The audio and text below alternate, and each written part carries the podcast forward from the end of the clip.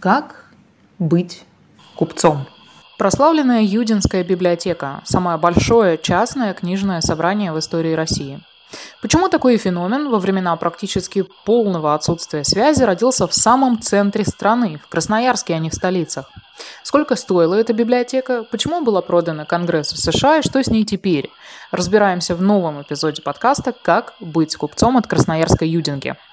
Юдинка – это последняя купеческая дача на берегу Енисея в Красноярске. В начале 2000-х она была практически заброшена. Архивные фото демонстрируют место своеобразного отдыха местных жителей и постоянных жильцов заброшенных строений. Новая Юдинка практически восстала из пепла. В 2014 году теперь это место знакомства с купеческой культурой в целом и жизнью знаменитого российского библиофила в частности. Почему это так важно для красноярцев и как вообще появилась Юдинская библиотека? Поговорим с заведующей усадьбой Ольгой Мироновой.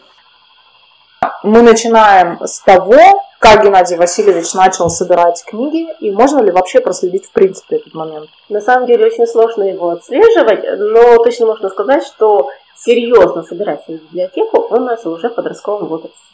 Тот момент, когда жил отдельно от родителей в Минусинске, поступил служащий в Минусинскую питейную контору, например, в 14-летнем возрасте он подписывается на журнал «Труды императорского вольного экономического общества». И что этот журнал придумал? Акцию, тоже, что и сейчас периодически издания а, делают иногда.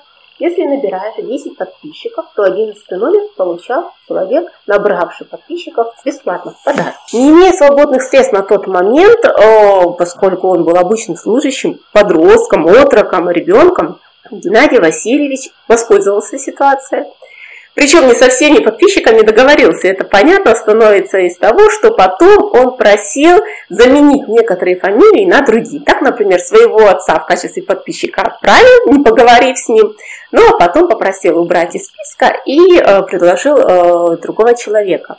Геннадий Васильевич, несмотря на то, что получал бесплатный 11 номер в подарок, очень тщательно проверял, все ли, все ли приложения есть э, в полученных материалах. Писал в издательство, чего не хватает. Благодарил за, например, библиографическую редкость, потому что журнал прислал ему из предыдущих выпусков единственный у них сохранившийся. И уже понятно, что человек начинает очень систематично собирать э, свою личную библиотеку. Конечно, на настоящий момент мы не можем сказать точной даты, вряд ли она вообще была, потому что к этому делу все-таки приходит со временем. Тем более, что был семейный интерес. Да, да, его отец Василий Сергеевич очень любил книги. В переписке с сыном часто они обсуждали какое-то издание, просил, например, Геннадий прислать родителей э, нужную книгу, либо отправлял отцу. А какие вообще книги и документы превалировали в собрании, что наиболее всего интересовало Геннадия Васильевича? Очень любил библиографию, потому что действительно был таким книжным ценителем. Потом собирал книги в основном по истории России, э, литературу русских писателей. Особенно хорош был раздел по истории Сибири. Вот это отмечали читатели, те, кто разбирался в книгах, что много было и путешествий, исследований по этнографии, о природе Сибири – Э, очень хорошая была подборка. Периодики было довольно много. По сути, она составляла отдельную библиотеку. Хотя вообще библиотека была, по сути, универсальной. То есть там можно было найти издания и на иностранных языках, и по другим отраслям. Но вот три любимых раздела я назвала. Ну, известно, что там были не только книги, но и какие-то рукописные документы, какие-то редкости. Это еще одно собрание Геннадия Васильевича. Отдельно речь идет о его библиотеке даже двух, первой и второй. И отдельно обычно говорят о его архивном собрании, которое тоже было очень значительным и колоссальным. А, хотя я так понимаю, что он его не столь систематично собирал, как библиотеку свою. А, возможно, когда приобретал целые собрания, поступали к нему и архивные бумаги, но тем не менее – Архив составлял около полумиллиона единиц хранения. Причем Геннадий Васильевич отвел отдельное помещение для хранения архивных бумаг. Приглашал специалиста, чтобы то систематизировал, описывал, работал с документами. Вышел краткий указатель фамилиям, э, которые встречаются в архивных документах Геннадия Васильевича Едина. Это издание у нас есть в музее, например. И документы были все в отдельных папочках с описанием кому принадлежит документ, какие фамилии встречаются, какие населенные пункты встречаются. То есть это очень хорошее, серьезное хранение документов. Он понимал, какая ценность у него имеется. Правильно ли я понимаю, что полмиллиона а, было рукописных документов и около 81 на момент продажи тысячи книг насчитывалось в библиотеке? Совершенно верно. А можно немного поподробнее об этнографии Сибири и о высочайшей похвале императора? Да, получается, Геннадий Васильевич не только собирал книги, но еще и издавал. Вот очень часто красноярцы говорят, ну что ж, Геннадий Васильевич Юдин. Были купцы, которые гораздо больше вкладывали в развитие города. У Юдина был свой интерес. И он, как меценат, действовал тоже э, в сфере, связанной с книжным делом, с издательством книг. Он издал порядка 20 различных книг, Часть имеет отношение к истории его рода Юдиных. Это еще одно увлечение Геннадия Васильевича большое. А некоторые издания, и таких большинство, связаны с историей России, с историей Сибири в частности. И вот как раз э, просили о книге Андрея Александровича Титова «Сибирь в 17 веке». Это изданные документы. Титов сделал подборку, собрал, обработал эти документы, а Геннадий Васильевич издал на свои средства. Получается такой совместный проект двух очень ярких купцов. И мечтали они первоначально эту книгу посвятить царевичу Николаю. Но поскольку покупечески, видимо, действовали очень открыто и напористо, то позволения не получили. Тем не менее, удалось эту книгу представить императорскому двору, и Геннадий Васильевич получил такую благодарность императора Александра III. Него это было очень значимо, потому что этот факт он указал в своей кратчайшей автобиографии. Он описал основные события своей жизни. Для одного издания это совсем небольшой текст, но упоминание об этой книге, еще одной русские книги Семена Афанасьевича Венгерова, изданные также на средства Юдина, он говорит. И говорит довольно подробно. Понятно, что для человека это было очень значимо. Немного поговорим о логистике. Как вообще можно было поддерживать такую обширную библиотеку в условиях по современным меркам ну, полного отсутствия связи? А, как можно было пополнять такую коллекцию? Ну, прежде всего, это общение с различными букинистическими э, магазинами и продавцами книг. Личное общение, переписка, заказы э, по письмам. Он смотрел э, различные каталоги, он э, заказывал периодические издания, э, был подписан на многие издательства. Дружил со многими букинистами, в частности, э, своим другом, а все-таки, зная характер Геннадия Васильевича, понимаю, что далеко не каждого человека знакомого он мог так назвать. Он эм, называл Василия Ивановича Клочкова. И вот благодаря Василию Ивановичу Юдин был в курсе всех новостей книжного мира Петербурга в том числе и относительно того, какие редкие книги появляются на книжном рынке. Иногда он прямо искал необходимо нужную книгу. Это его э, цитата, необходимо, нужно, крайне нужно, очень важно для него. Обращался к красным букинистам, старался найти ее. И таким вот образом у него были довольно редкие издания, в том числе запрещенные цензурой, например. Тоже был такой очень хороший раздел. Ну, например, у Юдина был экземпляр «Путешествие из Петербурга в Москву», Радищева, запрещенной цензурой, первое издание, которое практически полностью было уничтожено, и иметь такую книгу это, конечно же, редкость. Кроме того, Геннадий Васильевич довольно много путешествовал по России, часто был в Москве и Петербурге, мог лично общаться с букинистами, опять-таки, мог лично отбирать в их книжных магазинах то, что ему было нужно, потому что знакомые вспоминают, что из поездок он привозил очень много книг. Например, а, подруга старшей дочери Марии вспоминает, как они ехали с учебы в Петербурге вместе с Геннадием Васильевичем, ну и практически целая повозка с книгами ехала вслед за семьей Юдиных. Что-то досталось от родных. Не так много, но тем не менее. Что-то издавал на свои средства и обменивался с другими издателями. То есть он присылал издания, э, изданные самим, а от них получал их издания. Многие издательства, зная страсть сибирского библиофила, присылали сюда уже просто все новинки, все, что выходило. Юдин, в принципе, писал, что ныне все выходит в таком многообразии, в таком изобилии, что хочется все это приобрести для своего собрания. И даже когда Геннадия Васильевича не стало, то вот сюда на адрес Таракановку, близ Красноярска, приходили а, посылки с книгами. И нужно сказать, что это были колоссальные посылки. Вот, например, а, в переписке с Клочковым мы узнаем, что Василий Иванович присылал сюда посылки весом в 5 10-15 пудов. Чтобы понимать, сколько это в современной системе измерения, один пуд равен 16 килограммов. Ну, можете себе представить, как радовались э, почтальоны, доставлявшие сюда посылки или получавшие их. Ну, возникает резонный вопрос, как можно было хранить такое изобилие, как его можно было разместить, из чего вообще началась библиотека в физическом выражении. Изначально на территории этой усадьбы, которая использовалась как дача, было два одноэтажных дома. По сути, они были жилыми домами. Э, весьма небольшие даже по тем меркам. Когда Геннадий Васильевич с семьей решил э, перебраться сюда на постоянное жительство, то один из домов, он именовался на тот момент Лиги, поскольку там не жили, был отведен как раз под библиотеку. Этот дом был примерно в три раза меньше здания, сохранившегося до наших дней. Затем библиотека разрасталась, этого помещения стало не хватать, еще одним толчком стал пожар, который произошел здесь на осаде в 1986 году.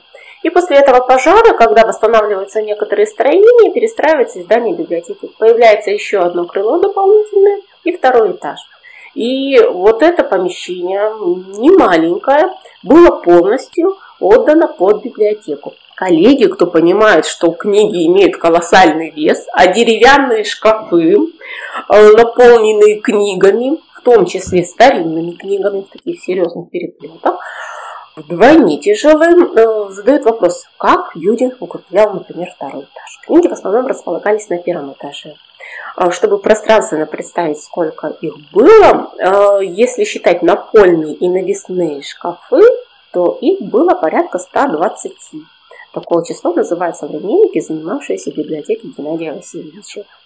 Но 120 шкафов это не совсем точная э, цифра, поскольку мы знаем, что шкафы стояли один на другом. Да, а если считать по отдельности, то более 240, соответственно. Есть план, например, у нас музей, и кому интересно в деталях узнать, где что находилось, вот в этом э, огромный плюс и благодарность Геннадию Васильевичу за его такой педантизм, можно прийти и посмотреть. То есть мы можем сказать, в каком комнате, какие шкафы были, под какими номерами, где стояли э, столы для разборки посылок, например где стоял каталожный шкаф, где стоял шкаф с ключами от шкафов с книгами, такое тоже было.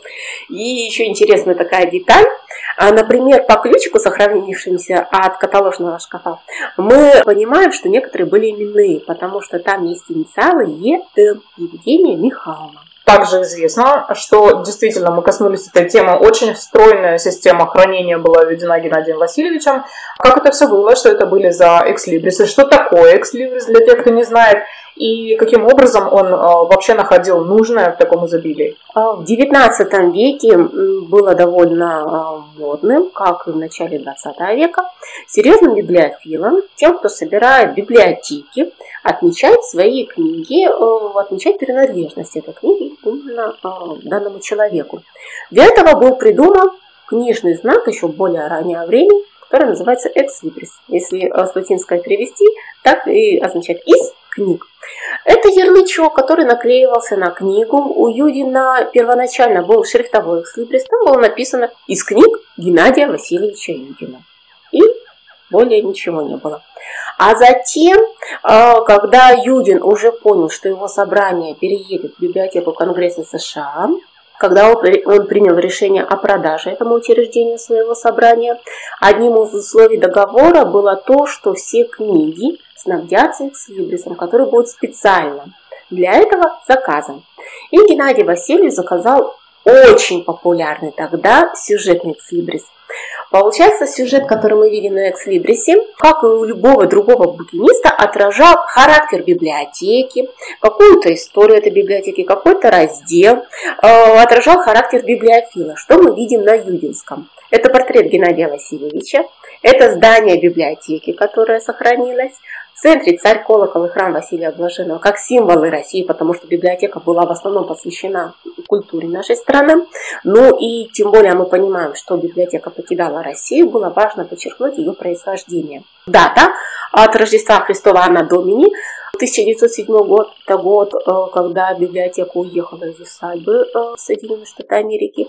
И ниже подпись «Домашняя библиотека Геннадия Васильевича Юдина». Ну, также известно, что многочисленные метки, карточки, копии которых есть в нашем музее усадьбе, все было снабжено необходимой информацией. И есть даже мнение, Правда, мы не знаем, насколько оно правдоподобное, что Геннадий Васильевич настолько ревностно относился к своей библиотеке, что, в общем-то, домашним не особо охотно книги и давал. Я не думаю, что у домашних был какой-то запрет, тем более, что мы видим, у жены был, например, ключик от цветается, mm-hmm. каталожного э, шкафчика, от э, ящичков с карточками.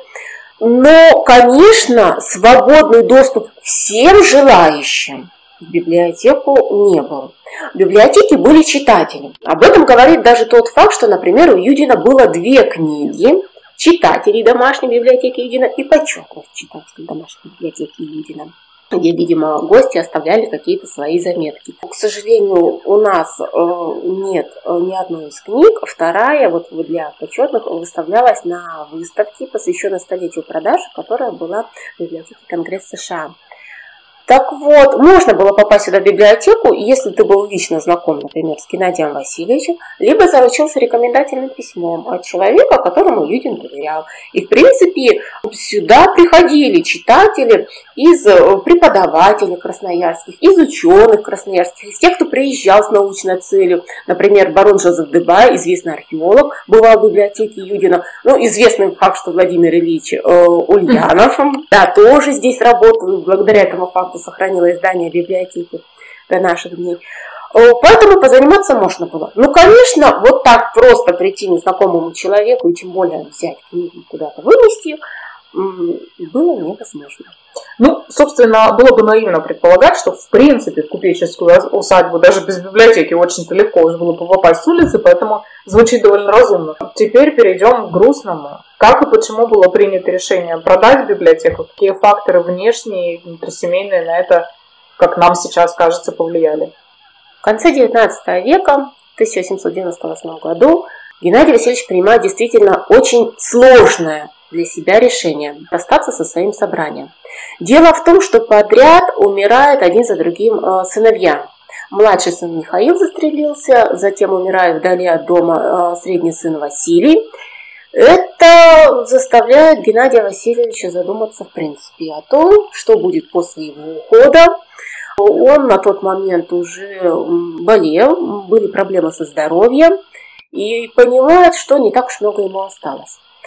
Как и любой деловой человек, э, он пытается решить вопросы, связанные с делами, с заводом, с библиотекой в том числе. Понимает, что, скорее всего, после его гибели, тем более революционная ситуация в России нарастала, он это, будучи человеком умным, э, естественно, видел и понимал, библиотека может быть просто разорена, либо она будет раздроблена, разойдется в разные руки, а любой коллекционер понимает, что коллекция особенно ценна, если останется неделимой. Тут еще а, не могу не прервать дополнением о том, что, несмотря на такую трагическую смерть детей, у него остались другие наследники, и, очевидно, у него была мысль позаботиться о них в финансовом плане в том числе. В том числе, конечно, как заботливый отец и дед, как глава семьи, он понимал свою ответственность. Это, в принципе, характерная его черта. Такая ответственность перед семьей и перед своей матерью, например, перед своим братом, сестрой, впоследствии перед своими детьми и женой. А, он понимал, что должен им оставить а, какое-то содержание, какое-то состояние, чтобы дети были обеспечены. Но и кроме того, он понимал, что библиотека тоже нужно заниматься.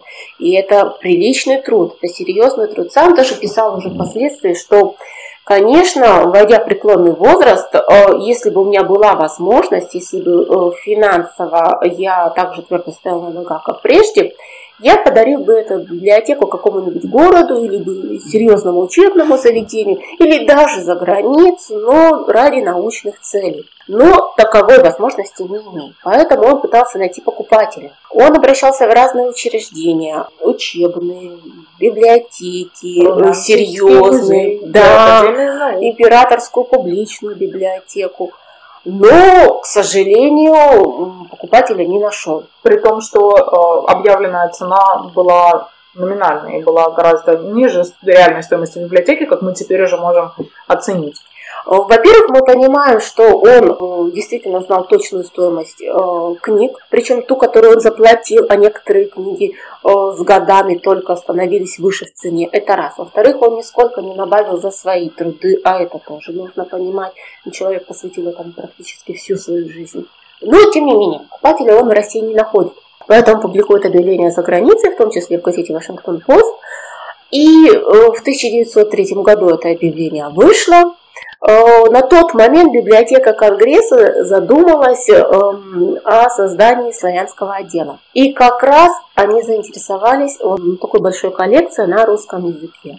Это объявление о продаже библиотеки Юдина. На английском это such a large collection.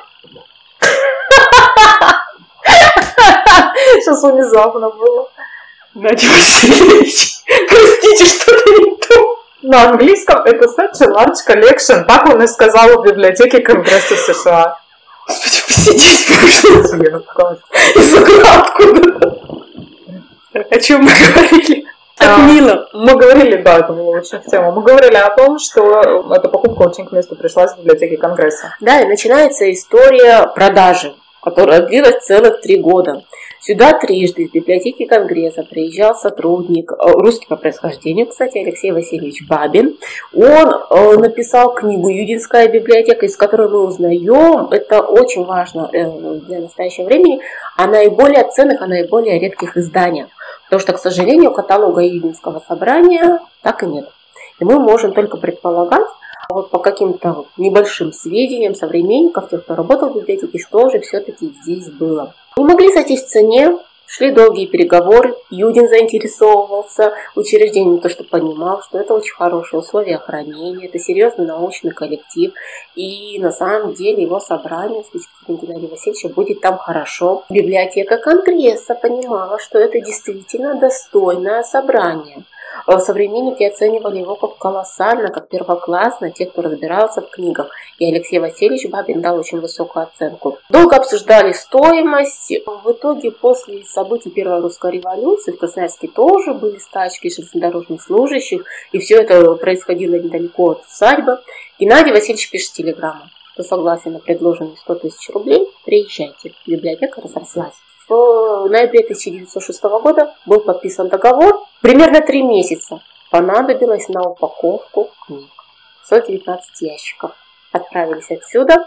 А в начале февраля 1907 года обозом есть фотографии, а, на которых даже полностью этот обоз не вмещается. Они уехали из усадьбы до железнодорожного вокзала, затем в пяти грузовых вагонах поехали до Гамбурга и потом пароходом отправились в Соединенные Штаты Америки.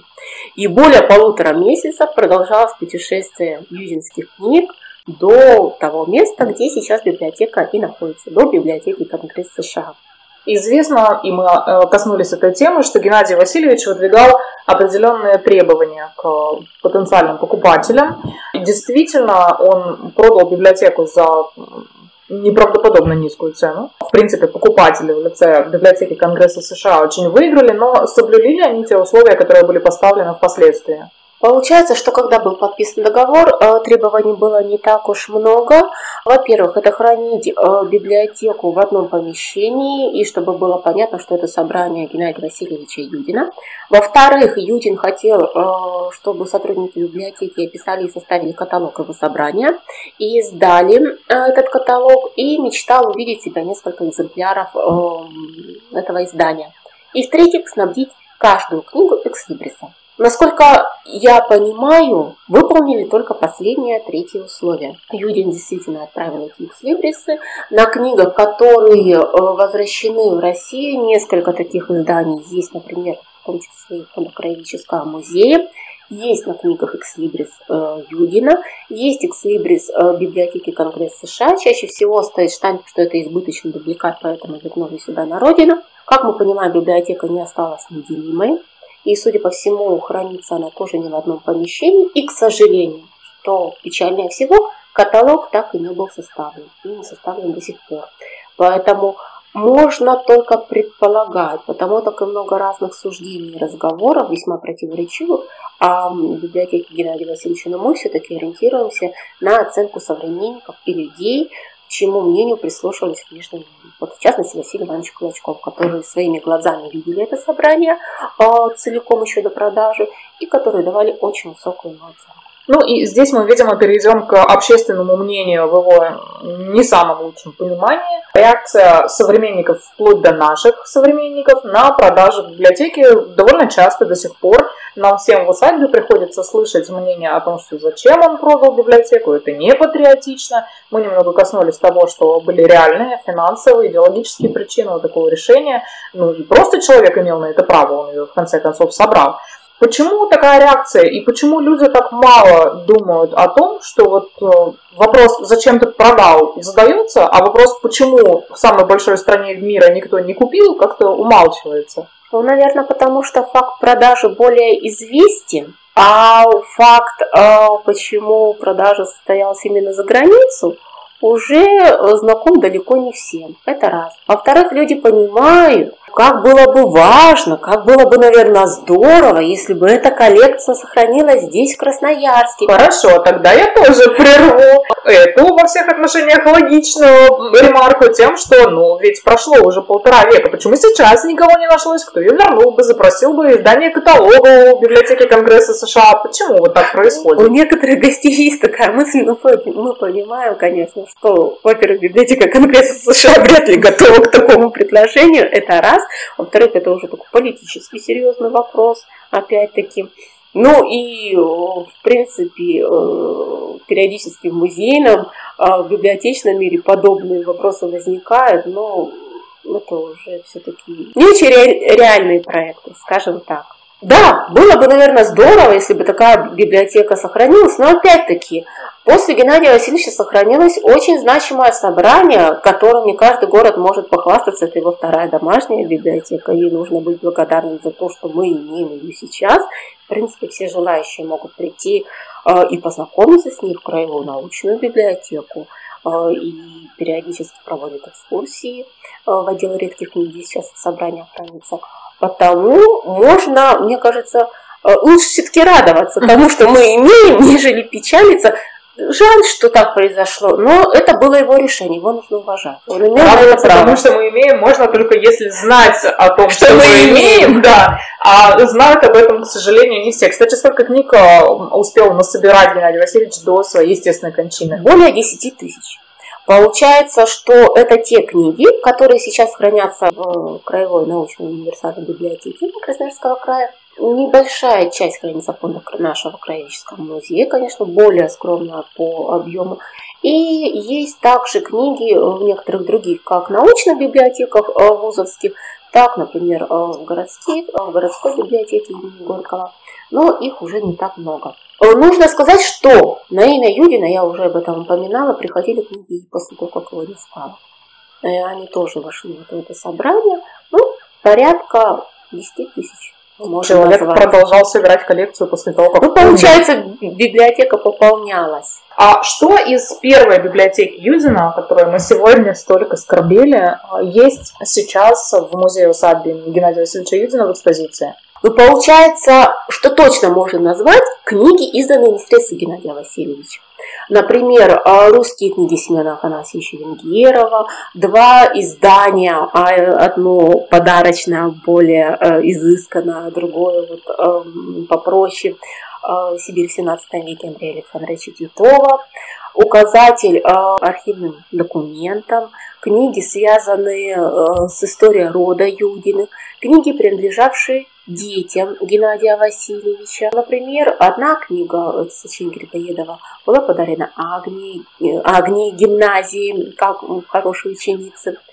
Книги, связанные с издательской деятельностью, как я уже сказала, Геннадия Васильевича, и полученные наследство от отца.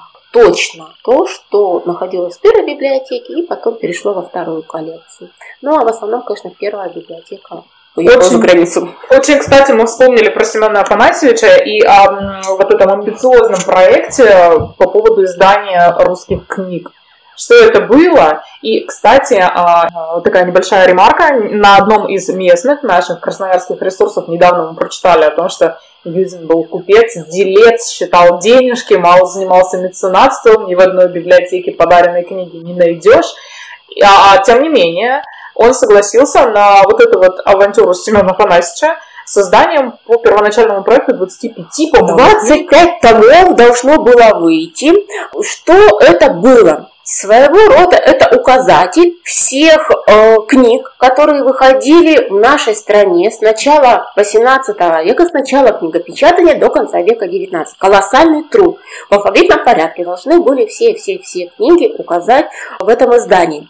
Семен Афанасьевич, как знаток книжного дела, должен был подготовить э, материал, а Геннадий Васильевич обязался издать его на свои средства. Причем Юдину не нравилась идея только финансировать это издание. У него были довольно интересные предложения. На самом деле предложения, которые, наверное, так и не воплотились в нашей стране. Например, он что предлагал? Как э, библиофил, составляющий каталог своей библиотеки, он предложил отдельно издать тираж для господ библиотекарей, где были бы готовые каталожные карточки с перфорацией, с односторонней печатью, Вырезаешь нужную карточку на имеющуюся книгу, ставишь шифр, который используется в библиотеке, и используешь в своей работе. Это раз. Во-вторых, Юдин понимал, что книги, даже одно издание, а, могут быть разными. Например, какая-то книга принадлежала известному человеку, и он, как и многие люди, работающие с литературой, а, оставлял там свои пометки на полях. Это очень интересно что тот или иной человек думал по поводу каких-то мыслей. Он предлагал вот такие пометки, также издать отдельным тиражом, но это все так и не было реализовано. И в принципе из 25 томов Семен Афанасьевич смог подготовить только три, а Геннадий Васильевич смог только профинансировать. Это были довольно приличные деньги. 25 тысяч томов потребовалось на издание трех томов русских книг. 25 тысяч рублей. 25 тысяч рублей, конечно. А, но а, по сей день те, кто занимается книгами, кто знает историю книжного дела в России, знаком с этим изданием. Иногда приходят такие гости и говорят, Ой, я, конечно, знаю это издание, только не, не думал, что Геннадий Васильевич издал вот это сочинение. До сих пор пользуется этими трудами. Да, я тоже слышала о том, что это актуально у а, литературоведов, языковедов и прочих людей, представителей гуманитарных специальностей. Но у нас есть э, еще одна хорошая новость, потому что в нашем чудесном месте мы сейчас вещаем из флигеля, где мы уютно сидим. Опять начали собирать книги по инициативе музейного комплекса в нашем городе, и Президиум Совет музеев России согласился с этой идеей собирать эти редкие издания именно в месте, где жил Геннадий Васильевич Юдин. Что это за библиотека? Это библиотека музеев России которую собирает Краеведческий музей. Инициатива Валентины Михайловны Рашевской была предложена и поддержали коллеги по всей России.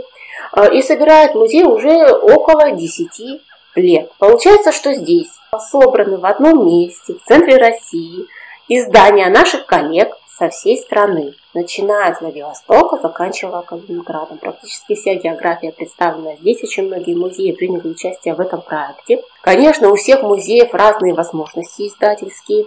Но, тем не менее, это каталоги выставок, каталоги собраний, это сборники трудов, сборники конференций, методическая литература, путеводители различные. Это такая, да, помощь нашим коллегам Потому что вот так в одном месте видеть издания коллег, которые зачастую выходят очень маленьким тиражом. Например, у нас есть книга, а, вышедшая тиражом всего лишь 24 э, экземпляра в принципе. Она связана, это альбом, э, представляющий форму русских э, военных, участников Отечественной войны 12 года, репринтное издание. Есть потрясающие каталоги больших художественных музеев, известнейших музеев нашей страны. И очень здорово, что так в одном месте можно представить то, чем занимаются коллеги по всей стране. И у красноярских коллег есть возможность познакомиться с этим. Да, возможность во многом уникальная. Все музеи всей страны к нам присылают по одному экземпляру. Они у нас действительно практически все штучно представлены своих изданий. И самое интересное и позитивное в этой истории, что, в принципе, для любого человека членство в этой библиотеке доступное и да. бесплатное. Единственная не проблема, а нюанс заключается в том, что мы не выдаем книги на... Как Геннадий Васильевич. Геннадий Васильевич на дом не даем никогда никому здесь ничего, но в будние дни можно прийти и познакомиться с очень ценными и дорогими по нынешним меркам художественными альбомами, с исследованиями, или просто пропутешествовать по музеям страны, не выезжая из Красноярска. На самом деле эта библиотека полезна для литератора, поскольку очень много э, литературных мемориальных музеев присылают свои труды, в том числе э, малоизвестные вещи, малопубликуемые вещи. И для научных работ э, тех, кто занимается русской литературой, это очень хороший источник. Для тех, кто занимается русской культурой, и не только, занимается изобразительным творчеством или изучает его как теоретик. Здесь довольно много материалов. Музеи самые разные. Это и технические, естественно, научные, мемориальные, как я уже сказала. Поэтому это еще и такой источник малоизвестных материалов для наших коллег и тех, кто пишет научные работы. В общем, таким образом цикл замкнулся, а мы прощаемся с вами до следующего эпизода, где мы планируем рассказать о путешествиях из самого сердца на нашей страны, на восток и в Европу.